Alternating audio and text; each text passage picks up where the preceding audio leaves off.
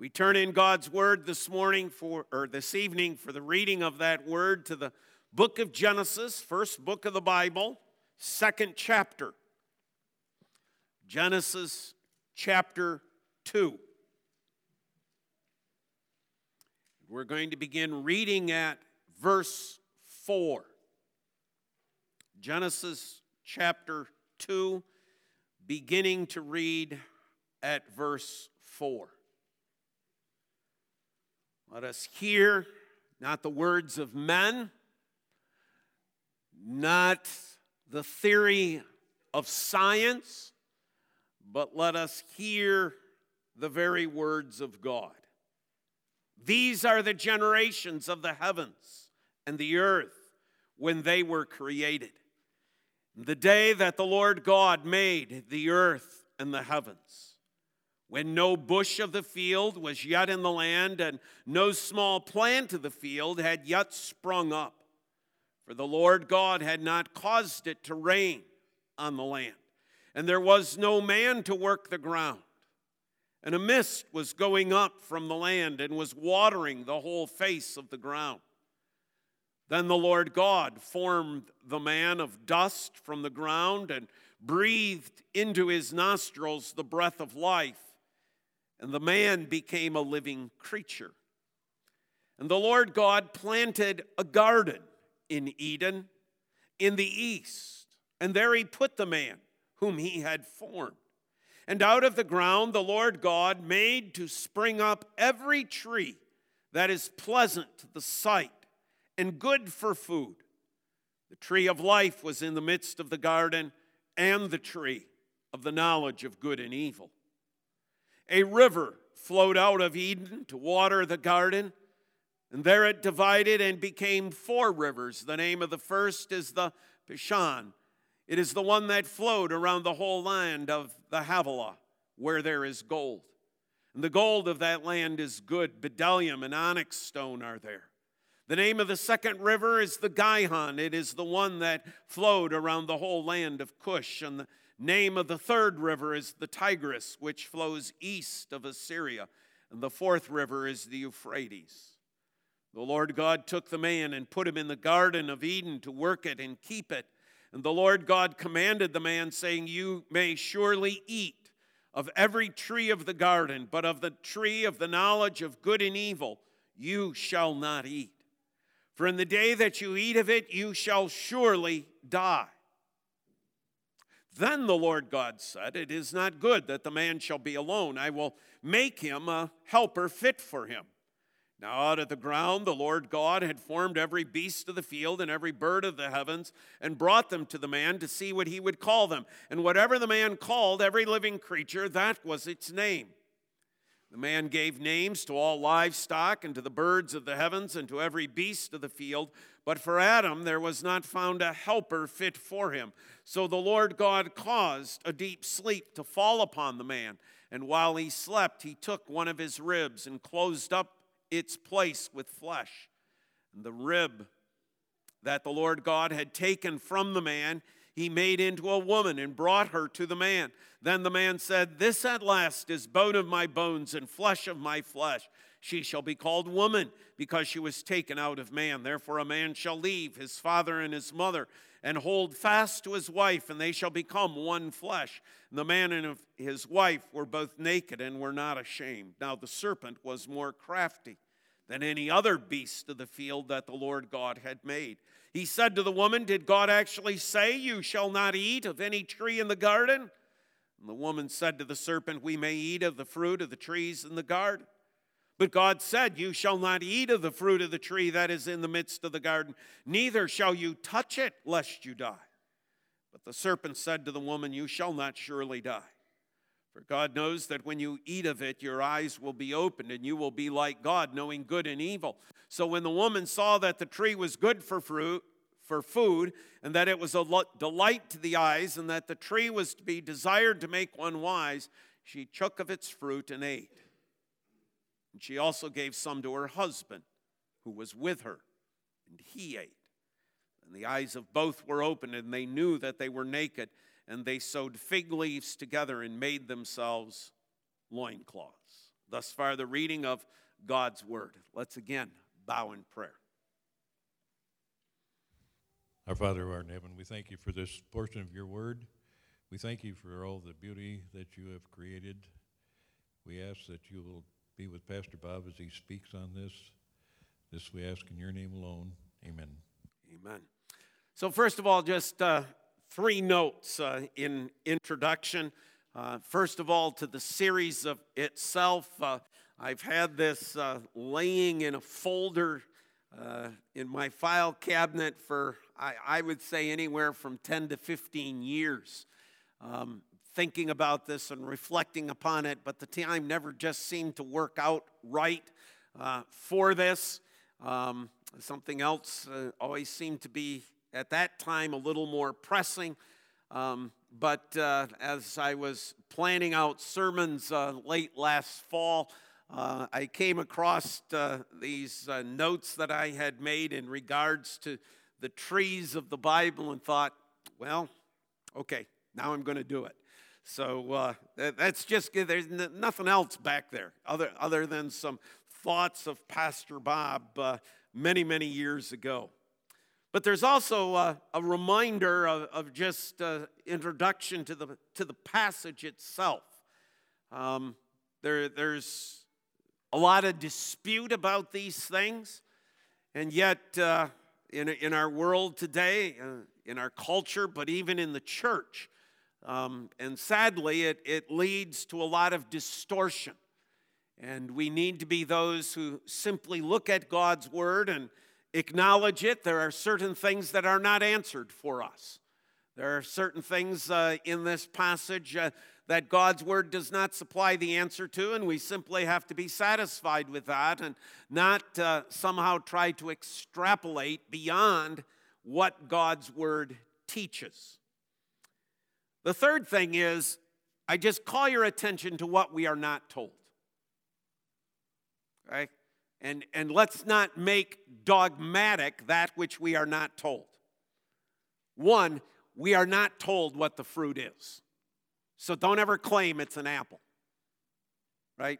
Because we're not told. I mean, that's, that's the way the world takes this, and, and sometimes the world takes it that way more to make a mockery of the story than it does to somehow add some sort of validity to it. So, one, we're never told the fruit. We're told it's a tree that bears fruit, but the type of fruit, the color of the fruit, is never told us. And that's just one of those areas that it does no good to, to try to imagine. Wonder what fruit it is. Wonder what fruit it is.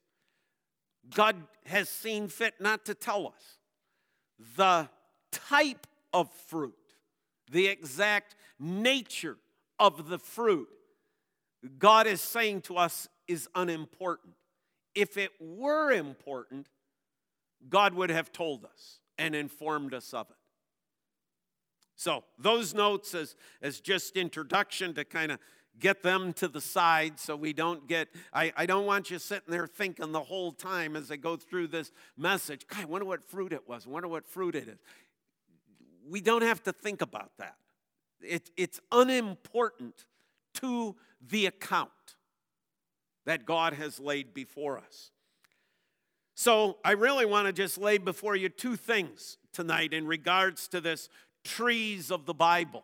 And as we work our way through, Okay, and as I did with the animals of the Bible, it might be good to sit down over the course of the next several weeks and maybe just uh, with your family, especially with children, and just ask them Can you think of any Bible stories that have trees in them?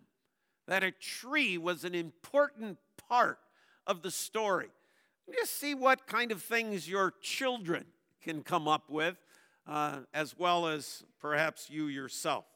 But as we look at the text today, there, there's two things to lay before you. One, there is the fact that God, there is a understanding of God's general creation of trees. But Genesis 2 is about God's specific planting of two trees. Two trees that have eternal consequences to them. God's general creation of trees. If we go back to Genesis chapter 1, we read, okay, that on the third day, starting at verse 11, God says, Let the earth sprout vegetation, plants yielding seeds, fruit trees bearing fruit, in which is their seed, each according to its kind on the earth. And it was so. The earth brought forth vegetation, plants yielding seed according to their own kinds, and trees bearing fruit in which is their seed, each according to its kind. And God saw that it was good, and there was evening and there was morning the third day. So on the third day, after light had been created, after ground had been formed and the waters and the dry land have been separated, God calls forth vegetation on the third day. It's an act of God. Trees are a creation of God. They were there from the very beginning of time. It is one of the first creative acts of God in this world. And I think that it's those kinds of things that to me make me think, I think sometimes we're too dismissive. That somehow God creating trees, well, why are we spending a sermon series dealing with trees? Aren't there more important things? It is one of the first things God created. And throughout Scripture, He continues to point us to trees. It would seem that perhaps God has a lesson for us in the trees that He created. The second thing I want to say about this general creation of trees is just please note they're mature, they're not seedlings. God doesn't plant seeds and then waits for these trees to grow. On the third day, the earth brought forth trees that already have fruit, that already have seeds inside of the fruit. You and I, who have the blessing and joy of living in West Michigan, of, of thinking about trees and the fruit that grows around here, we know that doesn't happen overnight. We know that's a long process. We know that takes time. From our side of things. But God, in His creation on that third day, brings forth out of the ground, the earth brings forth mature trees I've probably mentioned it more than once, but it needs bearing, particularly kids. Lord willing, keep the second Sunday of February in mind when we come back to a children's illustration. But if we had been there and cut down one of those trees, there would have been rings in it. It was mature, it was created with age. We, we seem to forget about this in terms of the whole discussion of creation and evolution and all the other theories that go along with those who want to draw us away from the truth of God's word and the truth of creation. There was maturity in all that God made. Everything God made had age in it. Why would God do such things? To show forth his power, doesn't it strike you that the first miracle of Jesus in the New Testament is the creation of aged wine? Not new wine, aged wine. But yet it was made in a moment, in an instant. It shows forth the power of God. He doesn't have to create, even as we make things. He can create something old in a moment, in an instant. But as we turn now more specifically to our lesson for this evening, this planting, right? When no bush, verse 5 of the field, we read about the creation of man, right? So we're back there. So what we're saying is this you say, well, wait a minute, you just talked about creation. Yes, but creation has not yet begun to reproduce. These fruit trees, none of the seeds have fallen into the ground and now are producing new and young plants. That's all verse 5 is telling us. Oh, so it couldn't be millions and millions and millions of years between day three and day six when he creates man. It could not be long ages. Why? Because none of the trees have even begun, none of the vegetation, none of the things with seed in it has begun to multiply yet. Well, of course, after three days, it doesn't do that. And God's just telling us that. He's informing us of it. We allow Scripture to inform us.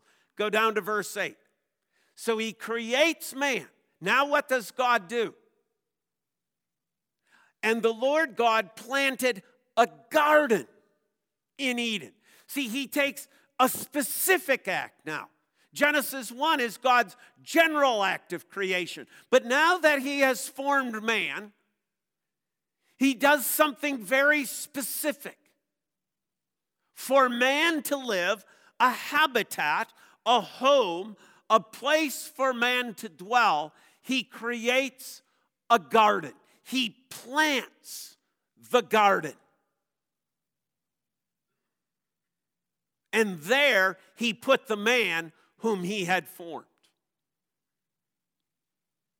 Maybe you've never thought about Genesis 2 in that way. But it's good to see that that which God is providing for Adam, that which God is giving to Adam. And there in that garden, we are told, verse 9, out of the ground the Lord God made to spring up every tree that is pleasant to the sight and good for food. So he does it again in the garden. He's not waiting for seedlings to grow up. He plants a garden, he plants trees. And then in the midst of the garden, don't miss that word. In the midst of the garden, what does that word midst mean? It means the center point of the garden. So you have the garden, it's specified, it will have dimensions. It's not like the earth. The garden is not the earth. The garden is a smaller tract of land with dimensions, with boundaries.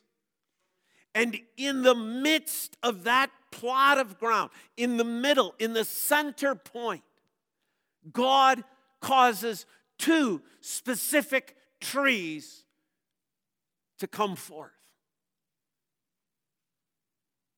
the tree of life, the tree of knowledge of good and evil. In the midst, he doesn't put it on the edges, he doesn't put it on the sides.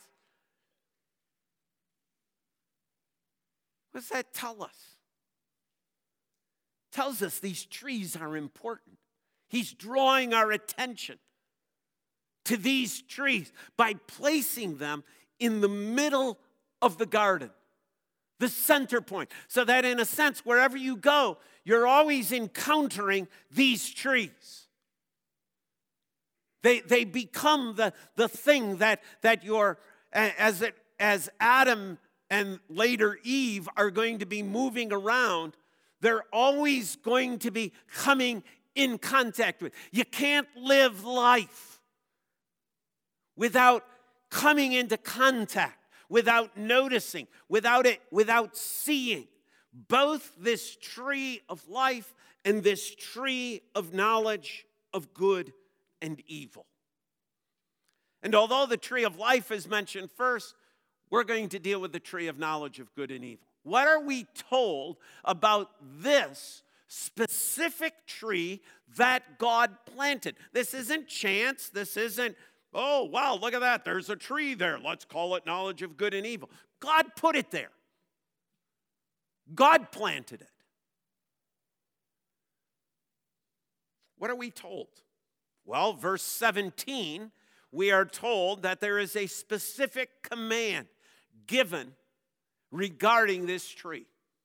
Every other tree, which would mean what? What other tree are they allowed to eat of? The tree of life. There's no commandment that they cannot eat of the tree of life. That's not forbidden.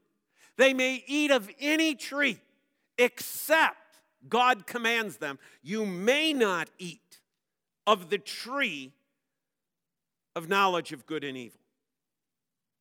It's the one tree.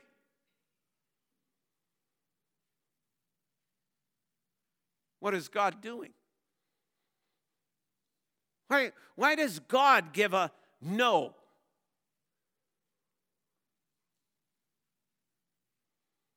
This is the other covenant. This is the covenant of works. This is God coming and saying, Look, I made these trees. It's my right to decide. You may eat of any other tree. This particular tree, though, Adam, you may not eat of. It's the covenant of works. Will you obey? Will you do what I say? Will you follow my command? If you follow my commands, you shall live. If you don't follow my command, you're going to die. That's the penalty, right? So we have a command given and we have a penalty. In the day that thou eatest thereof, if you eat of this tree, you're going to die. You will not live. So, yes, it's called the tree of knowledge of good and evil, but in a sense, what we have is the tree of life and the tree of death.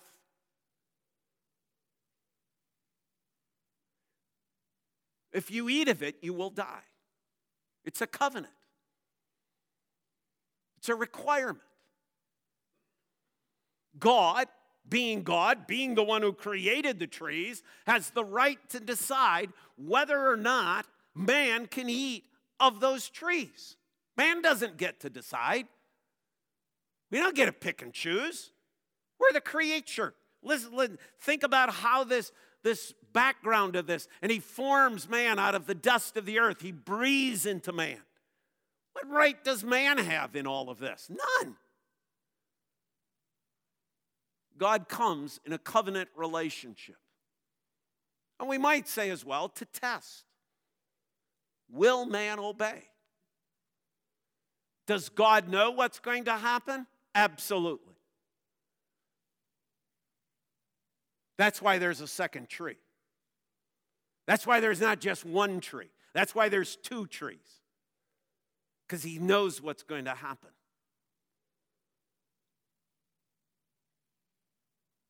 So we have a command given, we have a command with a penalty. And what did I read when we came to Genesis chapter 3? We came to the fact that the command is disobeyed. How is the command disobeyed? They take and they eat. The command was, You shall not eat. They ate. They disobeyed the command. But you know, there's something interesting. I don't know if you've ever seen it or not. When you go back to Genesis 2, think of the order this happened in. God creates man, God plants a garden, God tells the man, there's two trees here. Every tree of the garden you may eat, that one tree you may not eat thereof. What's God's next action? He creates woman. Did Eve ever hear the command from God Himself? No. Who does God give the responsibility to to inform Eve what the command is? Adam. Men, husbands, it's not your wife's responsibility to be informing you of God's truth. We should be so immersed in God's truth that we're the ones leading our wives. And sadly, sadly, in our day and age and in our society, this is not happening.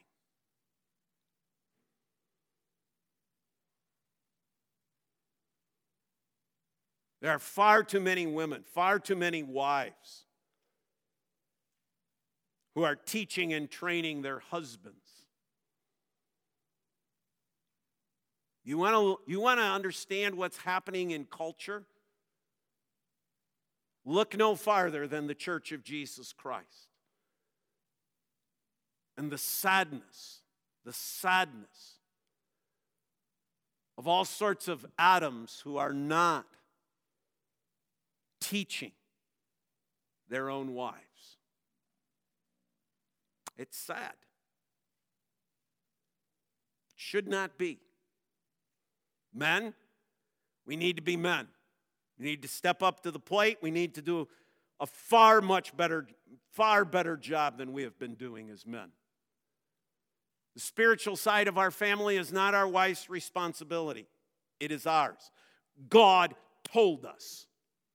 How did he tell us? He created Adam, gave the command, then creates Eve, leaving it to Adam to inform her. How did he do? Read what Eve says. How does he do? How does he handle his responsibility? Did he do it? The answer is yes, he did. Because she knows the command, right? She says to the devil, We shall not eat of that. But do you see what also happened? They went beyond the command. And we shall not touch it.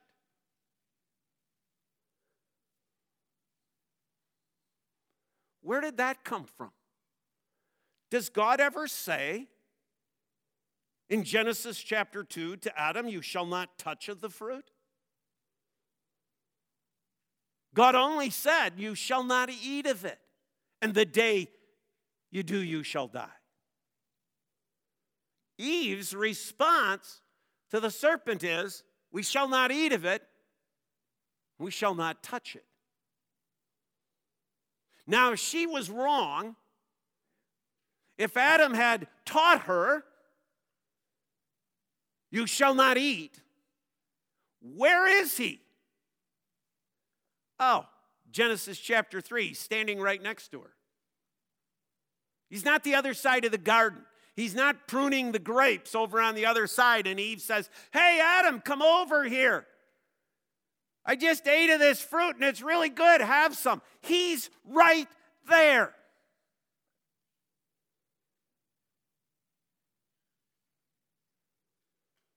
What does that mean? That means he approves of what she has said, even though that isn't exactly what God has commanded. He's failing.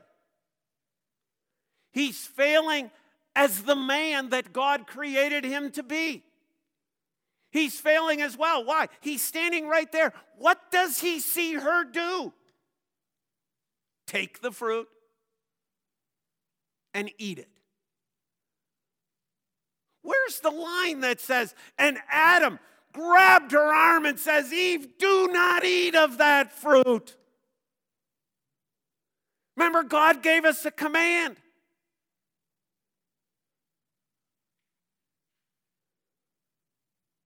He doesn't stop her. And he participates in it.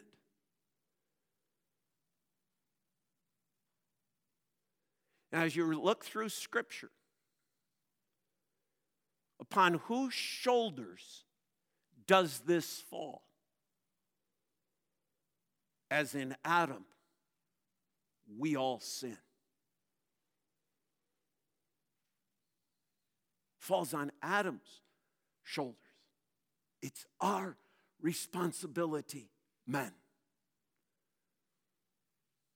Never thought you were going to get this out of the tree sermons, where did you? Didn't think we were going to go here. See what God's teaching us? See, if we'd ignored these trees and don't pay attention to the trees that God created, the failures that creep in to our lives,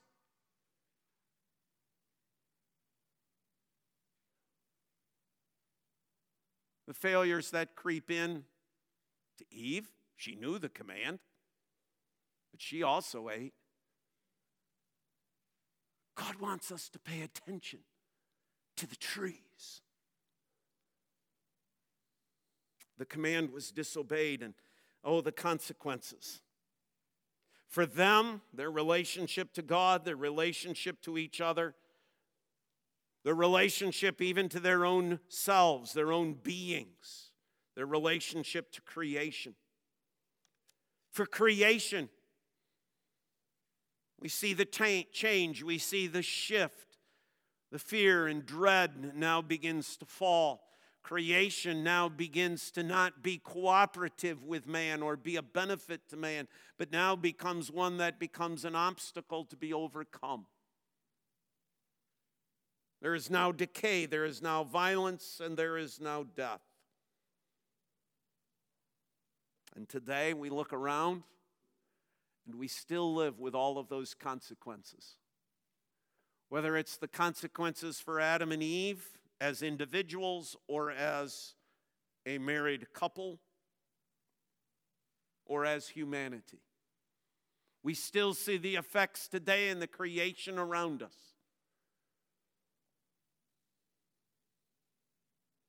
the diseases, the death, the pandemics, the riots, the anger, the abuse, the divorce. You want to explain to somebody who says to you, why are all these bad things happening? You know where you need to take them? You need to take them to the trees. The trees in the middle of the garden explain everything. They explain it all.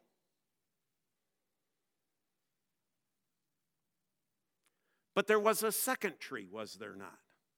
A second tree, the tree of life. I want to note for you three things about this tree of life because we're, we're going to follow this one through frequently. So, this is kind of the general understanding this morning or this evening, but the first thing I want you to note is what a gift. See, this is grace.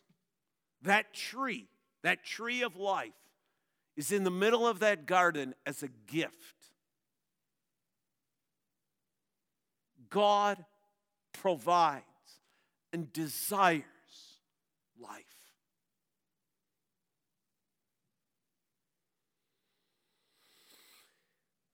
In Genesis chapter 3, after the whole fall and everything, and God has come and dealt with Adam and Eve and the serpent, God then speaks within the Holy Trinity. And he says in verse 22 of chapter 3 Then the Lord God said, Behold, the man has become like one of us in knowing good and evil. He's not talking to angels.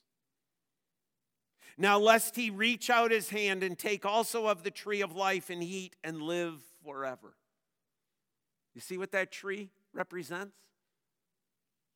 Represents everlasting life, eternal life. See, there was a tree of death, the tree of knowledge of good and evil. Don't eat that. Don't eat it. You're going to die. But God also provided a tree of life. that if they ate of it, they would live. Do you know what occurs to me? I don't know if you've ever thought this one either. Once they sinned, why didn't they eat of the tree of life? Because a sinner's heart never turns to God. Only God can turn a sinner's heart. See, they never ate of it. They sinned. They ate of the tree of the knowledge of good and evil. They hide, they sew fig leaves, they do all this stuff, they talk to God, but it never occurs to them to eat of the tree of life. Fallen man never thinks to turn to God. Fallen man never thinks to turn to life. It takes grace, it takes God's work. It takes an act of God's love to turn the sinner's heart to life. It's a gift. But the reason God says we need to get man out of this garden and we need to keep him and bar him from the tree of life is because there is only one possible means now by which man can live. From the moment they took a bite of that fruit from the tree of knowledge of good and evil, there became only one tree possible of giving life. Keep your finger here, turn with me to 2 Peter chapter 2.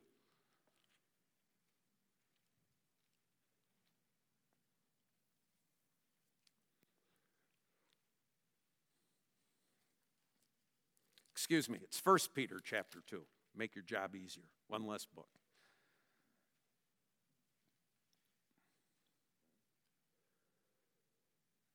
Go all the way down to verse 24, near the end of the chapter. 1 Peter 2 24. He himself bore our sins in his body on the tree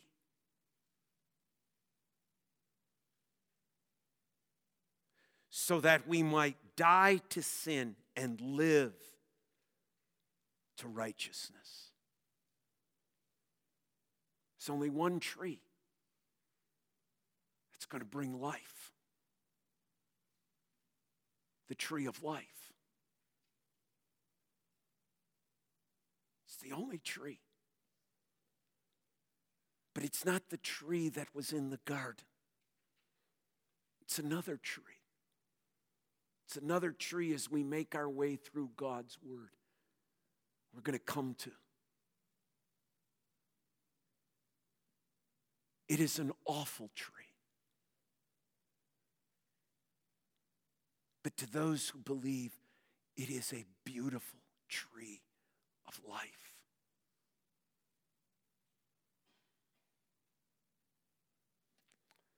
It's a sign, you see. It's a sign. This tree in the garden, this tree of life, God knows they're going to eat. God knows death is coming. But God's given us a sign, a sign of grace. There is also a tree of life. But do you know that tree of life does not disappear? Do you know the tree of life emerges again in the Bible? It's taken from the Garden of Eden.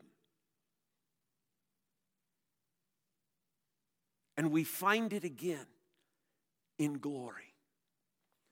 Turn with me to Revelation chapter 22.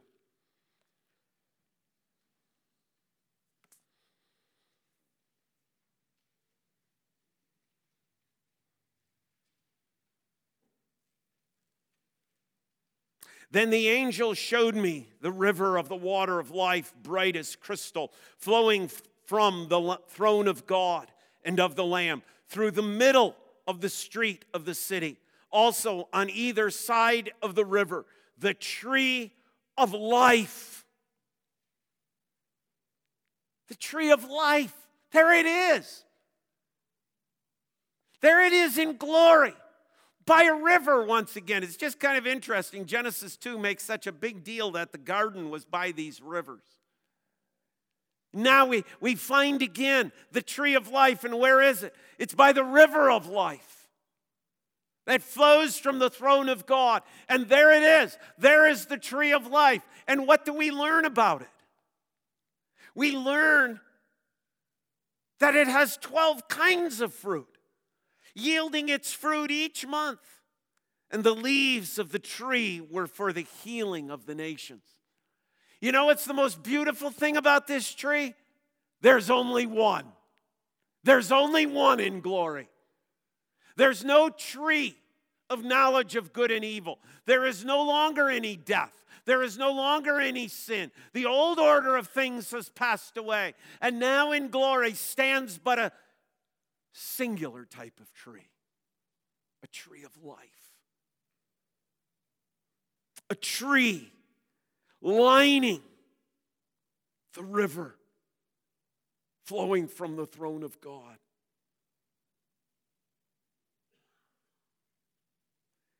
And its purpose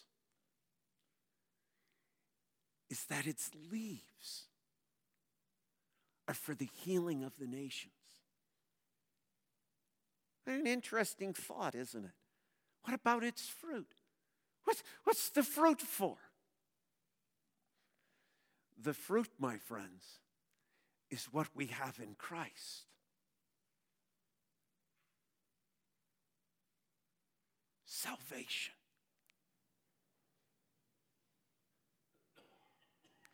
Remember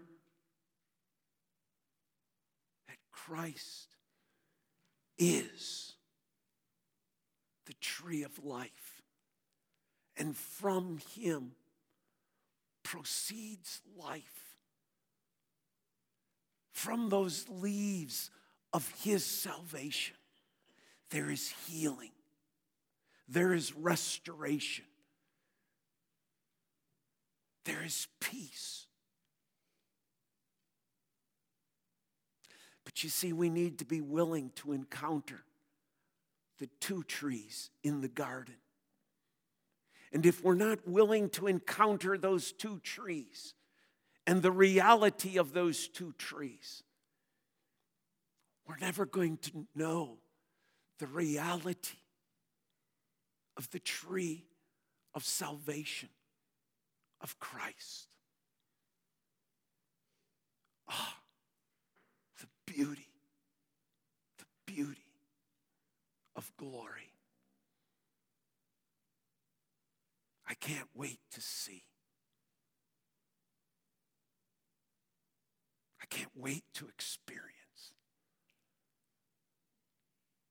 I can't wait to soak in.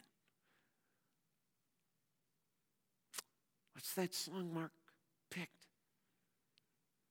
Knowing more and more and more of Christ.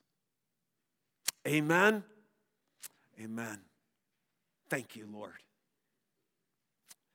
Thank you for pointing us to Christ.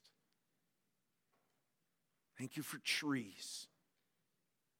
The testimony that every time we see one now, we, we can think of your grace in and through that tree upon which Christ bore all of our sin. In His name. God's people say, Amen.